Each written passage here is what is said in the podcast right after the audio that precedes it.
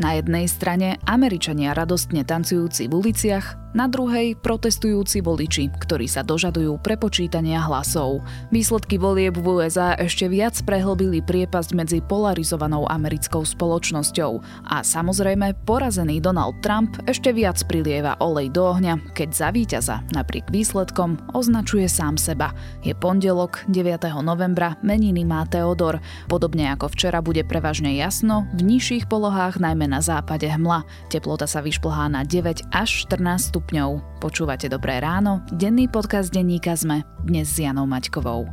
Najinovatívnejšie tlačiarne si vyžadujú veľké investície. S prenájmom tlačiarní do firmy ušetríte svoje peniaze a znížite náklady s každou vytlačenou stranou. Investujte do rozvoja vašej firmy a šetrite tam, kde je to rozumné. www.tlačte.sk Tlačiarne priamo k vám.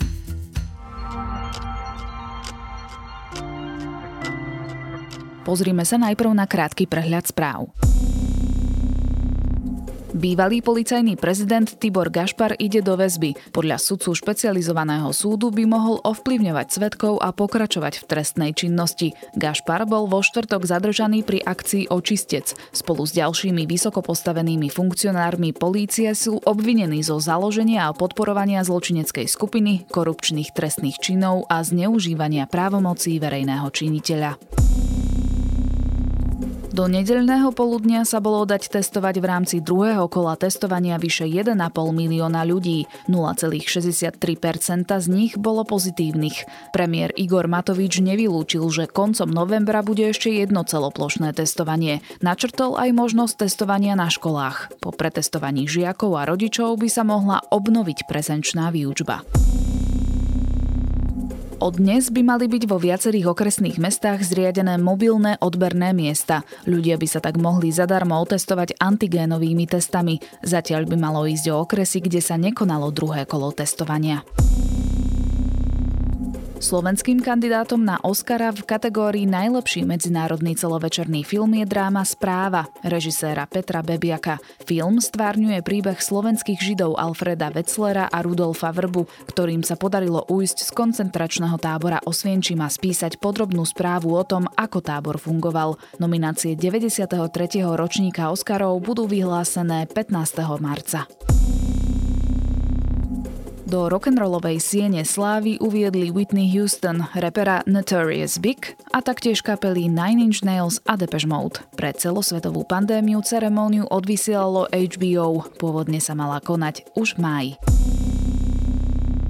Viac podobných správ nájdete na Zme.sk alebo v mobilnej aplikácii Zme.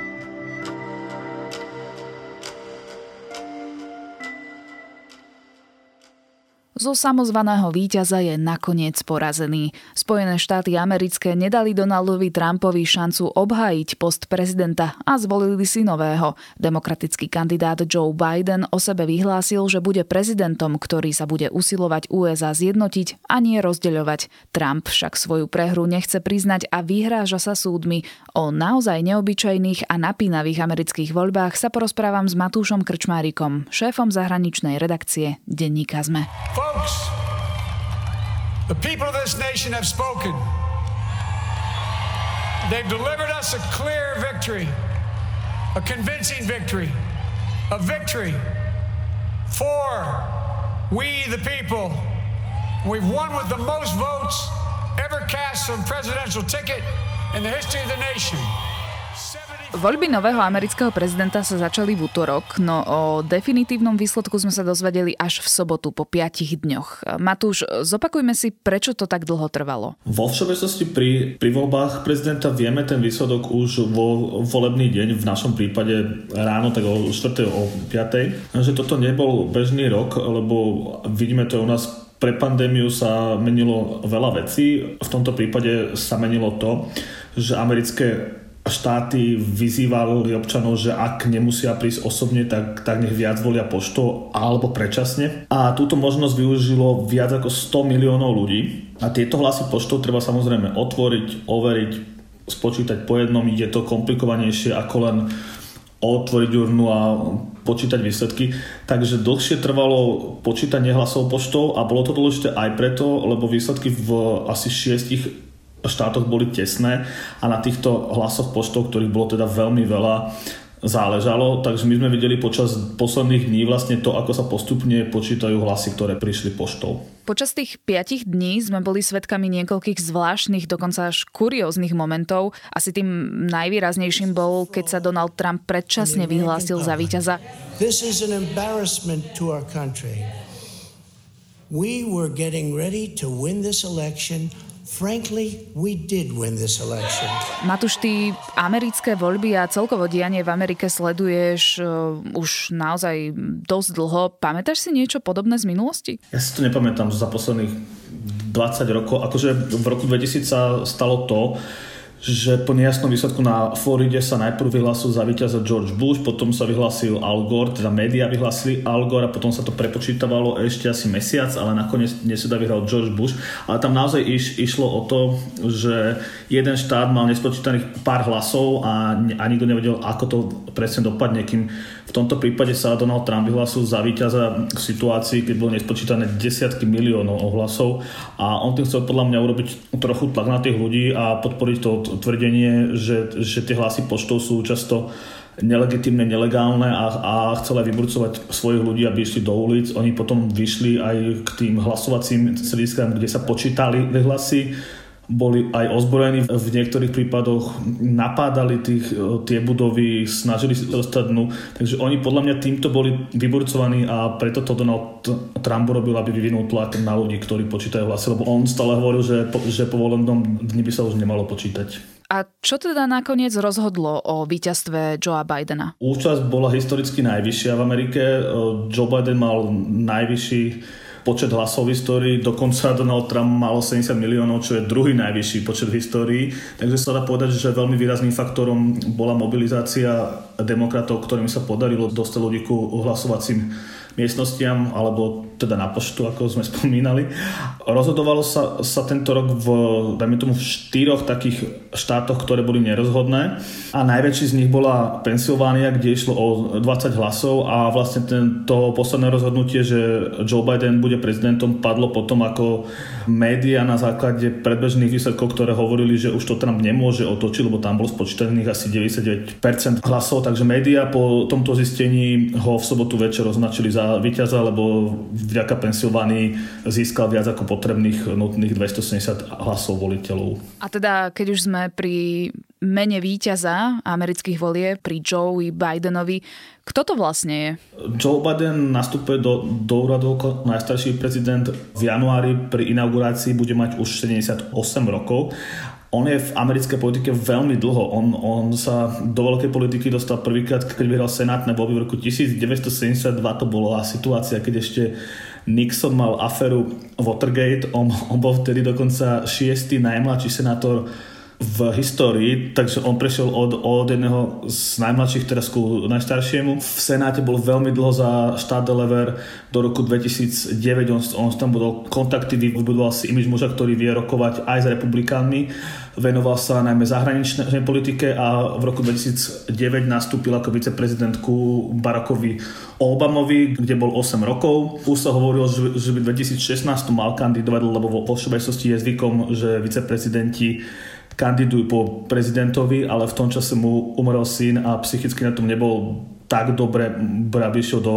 kampane, takže, takže tedy nekandidoval a kandidoval až teraz, ináč je to vyštudovaný právnik. S čím išiel vlastne do volieb? Volili ho Američania len preto, že bol alternatívou k Trumpovi, z ktorého je už väčšina Američanov unavená, alebo dokázal voličov presvedčiť aj svojim programom? Ja by som povedal, že je to pol na pol. Dá sa povedať, že do veľkej miery sú Američania unavení, takže zvolili by hoci koho, kto išiel proti Trumpovi, ale tam to povedať, že hoci koho. Niekto, kto je stredový demokrat, taký ten konzervatívnejší typ, ale demokrat by asi nevolil veľmi lavicových kandidátov, ako bol Sanders napríklad. Takže Joe Biden bol pre nich takouto istotou so skúsenosťami, Jemu sa podarilo to, že on sa dohodol so Sandersom na niektorých lavicových témach, takže prebral aj, aj takých mladších voličov.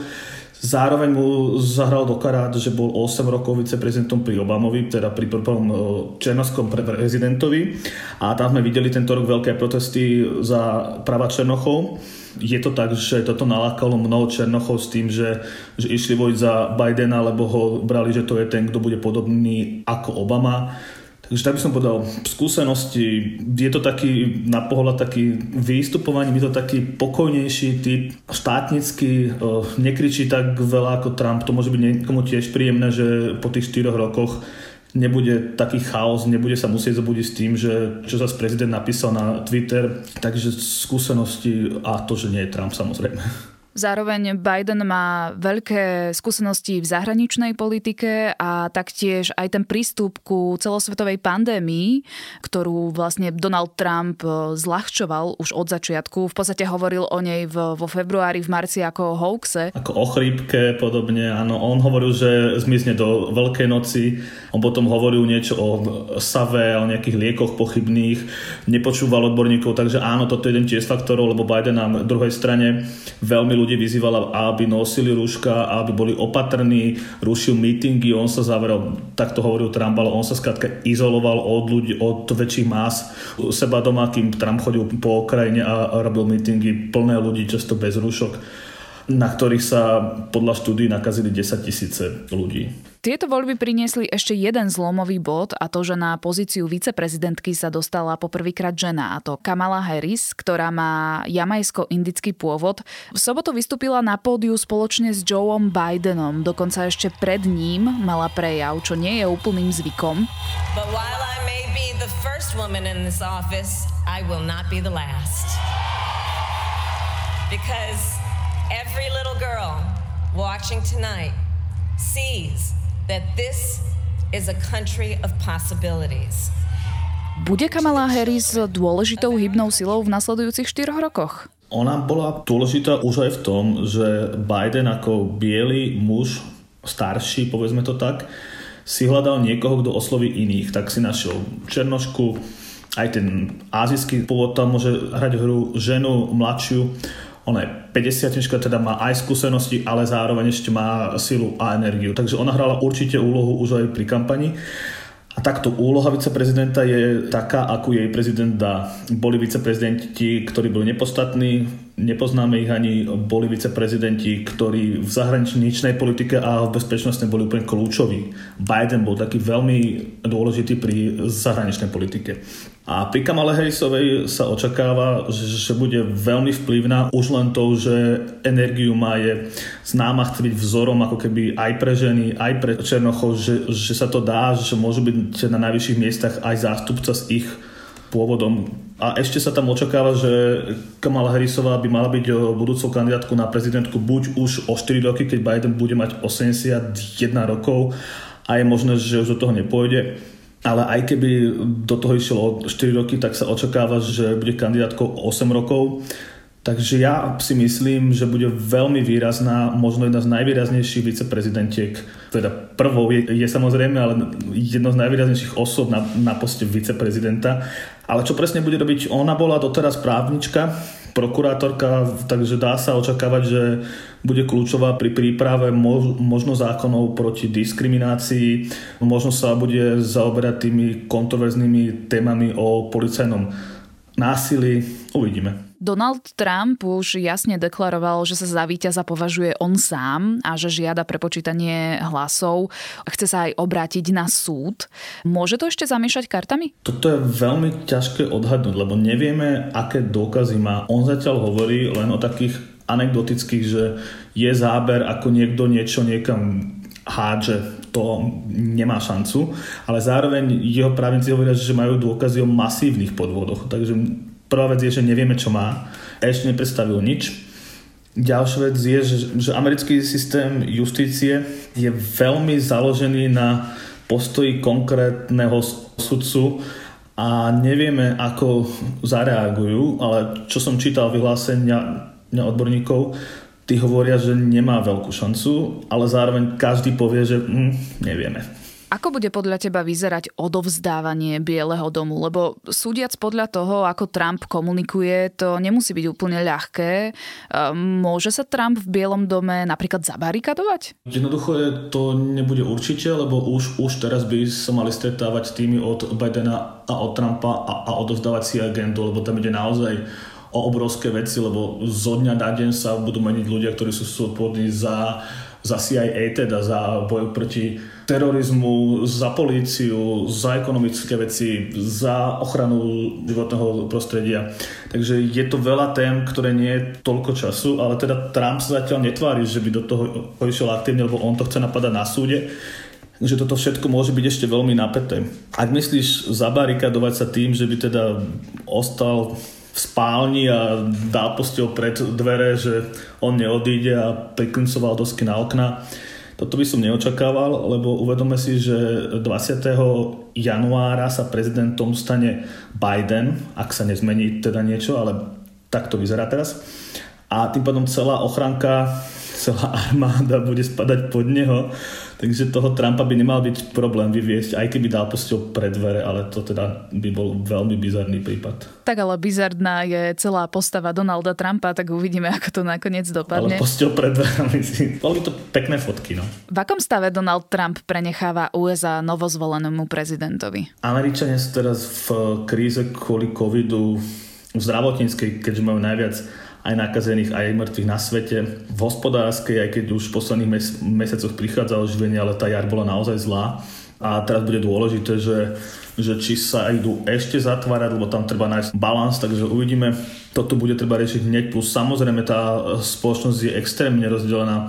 Máme ľudí, ktorí Trumpa považujú za prezidenta za každých okolností a to sú často ozbrojení ľudia, takže bude treba riešiť aj tie bezpečnostné veci aby nedochádzalo ku konfliktu na oboch stranách, nie sú to len Trumpovi priaznivci. Takže toto budú hlavné témy, vyriešiť tieto krízy. On teda preberá krajinu veľmi rozdelenú a takú, že to boli, že Amerika nejaká bola a posledné 4 roky sa pomenila dosť výrazne a my musíme vlastne zistiť, že či je to trvalá zmena alebo niečo, čo sa dá obrátiť a toto vlastne Biden má ukázať. No. Myslíš, že má na to Biden predispozície? Dokáže vniesť zmier medzi takto polarizovanú spoločnosť? Za bežných okolností by som povedal, že možno áno, lenže problém bude, že aj keď Trump by uznal prehru, on neskončil, lebo on, on, on vidí, že dostal 70 miliónov hlasov, čo je obrovský počet vidí, že má dôveru.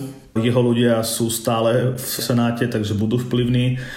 Takisto sa hovorí, že, že by si mohol založiť televíziu, kde by šíril tie svoje nápady, prípadne, že by mal reláciu vo Fox News, plus Twitter jeho nezmizne, ak mu ho nezrušia. Ale táto masa ľudí, ktorá ho podporuje a aj, aj kvôli nemu ochotná vysť do ulic, nezmizne len tak, tá spoločnosť je už veľmi rozdelená, takže to bude podľa mňa nadlho. Na to, aby americký prezident zavádzal zmeny do praxe, potrebuje podporu kongresu. Ako sú v ňom teraz nastavené síly demokratov a republikánov? Bude mať Joe Biden dostatočnú podporu? Kongres má dve komory. V dolnej majú demokrati väčšinu, takže to nie je problém. Horná komora v Senáte majú väčšinu republikáni. Na teraz je to 50 ku 48 s tým, že v Georgii sa v januári bude hlasovať o dvoch miestach, kde to vyzerá, že minimálne jedno z nich získajú republikáni, tým pádom by si mali udržať kontrolu nad Senátom ak by získali obidva demokrati, tak v prípade hlasovania 50, 50 e, má posledné slovo viceprezident, tým pádom v tomto prípade viceprezidentka. No, či je to problém? Toto je veľmi komplikovaná otázka, ale ak chce Biden presadiť zásadné reformy, tak to sa robí cez zákony. A zákony musia prejsť aj dolnou komorou, aj hornou komorou on mal v, v minulosti imič takého muža, ktorý vedel prísť za republikánmi a presvedčiť nejakých dvoch, troch. Ak sa toto potvrdí, tak môže mu cez Senát prejsť niečo aj, aj s menšinou. Takisto je, je Senát dôležitý pri nomináciách, napríklad Najvyšší súd, ministri a tieto veci, takže keby Senát brzdil nominácie, tak vedia veľmi dlho naťahovať nejaké veci, ktoré by Biden chcel presadiť. Lenže Biden akože môže mať ten imič toho, čo vie vyjednávať, lenže ten Senát je už iný ako ten, čo opúšťa v roku 2009. Lebo ako som hovoril, že ten Trump tam má ľudí a teraz každý republikán, ktorý by sa dohodol, že bude hlasovať pre Bidena, tak by mohol očakávať od Trumpa paurážky na Twitteri, od priaznicov o povrhnutie a podobné veci. A mnoho senátorov, až 22 republikánov o dva roky obhajuje posty a môžu sa báť, že by im tieto útoky tak poškodili, že, že by sa už nedostali do Senátu. Tým pádom si rozmyslia, či budú chcieť spolupracovať s, s Bidenom. Takže môžeme očakávať, že ten Senát bude veľmi rozdielný naďalej. Nasledujúce dni a týždne budú v USA určite zaujímavé. Dianie v nich môžete sledovať aj prostredníctvom našich článkov na ZMSK. A ak vám napríklad ešte stále nie je jasné, ako funguje americký volebný systém, vypočujte si minisériu Dobré ráno, americký prezident, ktorú nájdete vo feede Dobrého rána. O výsledkoch amerických volieb som sa rozprávala s Matúšom Krčmárikom, šéfom zahraničnej redakcie Denníka ZME. I pledge to be a president who seeks not to divide but unify. Who, doesn't see red states and blue states, only sees the United States.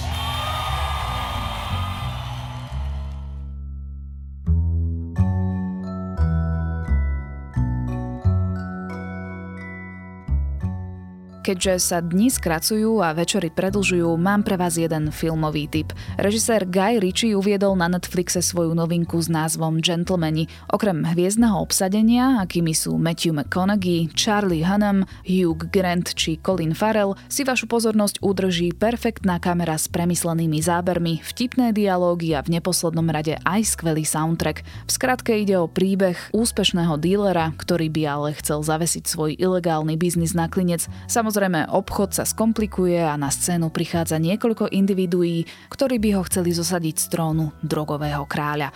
Naozaj príjemná oddychovka s výborným kinematografickým zážitkom. Na dnes je to všetko, počúvali ste Dobré ráno, denný podcast denníka ZME, dnes s Janou Maťkovou. Do počutia zajtra.